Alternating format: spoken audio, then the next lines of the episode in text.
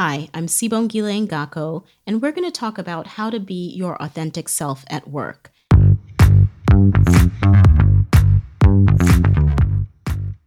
What is authenticity and why is it important?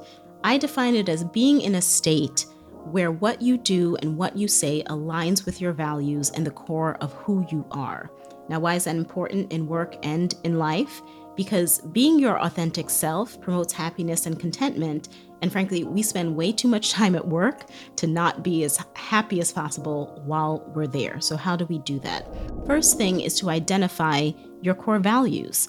What are the things that are important to you? What are your priorities in life? And you can do this a number of ways. You can journal to take stock of your life and kind of free write.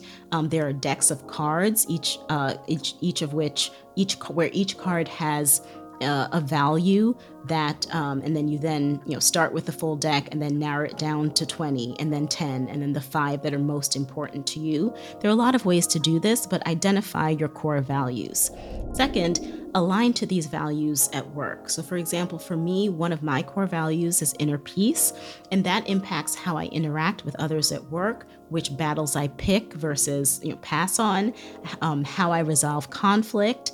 Um, and when you hone in on your values, that actually brings you closer to your authentic self. Three is use your voice. I have a two year old toddler, and I often tell her, Billy, use your words.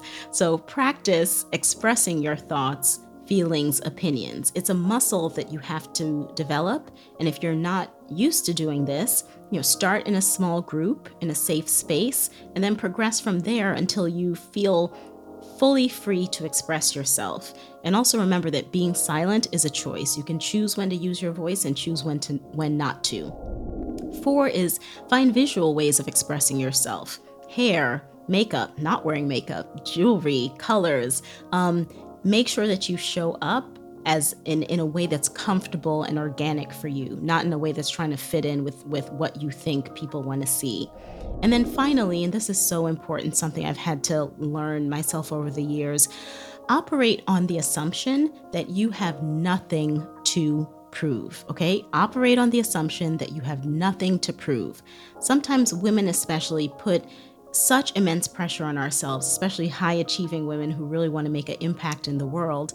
And, um, you know, that's understandable. But when I, I find that when I'm operating from a place of having nothing to prove, that's actually when I'm at my most free and most authentic self.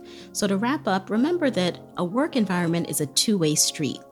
It's, it's like a relationship it's not just for you to fit in with your work culture, that culture also has to fit in with who you are as well. And if that's not the case, then perhaps it is time to seek new horizons.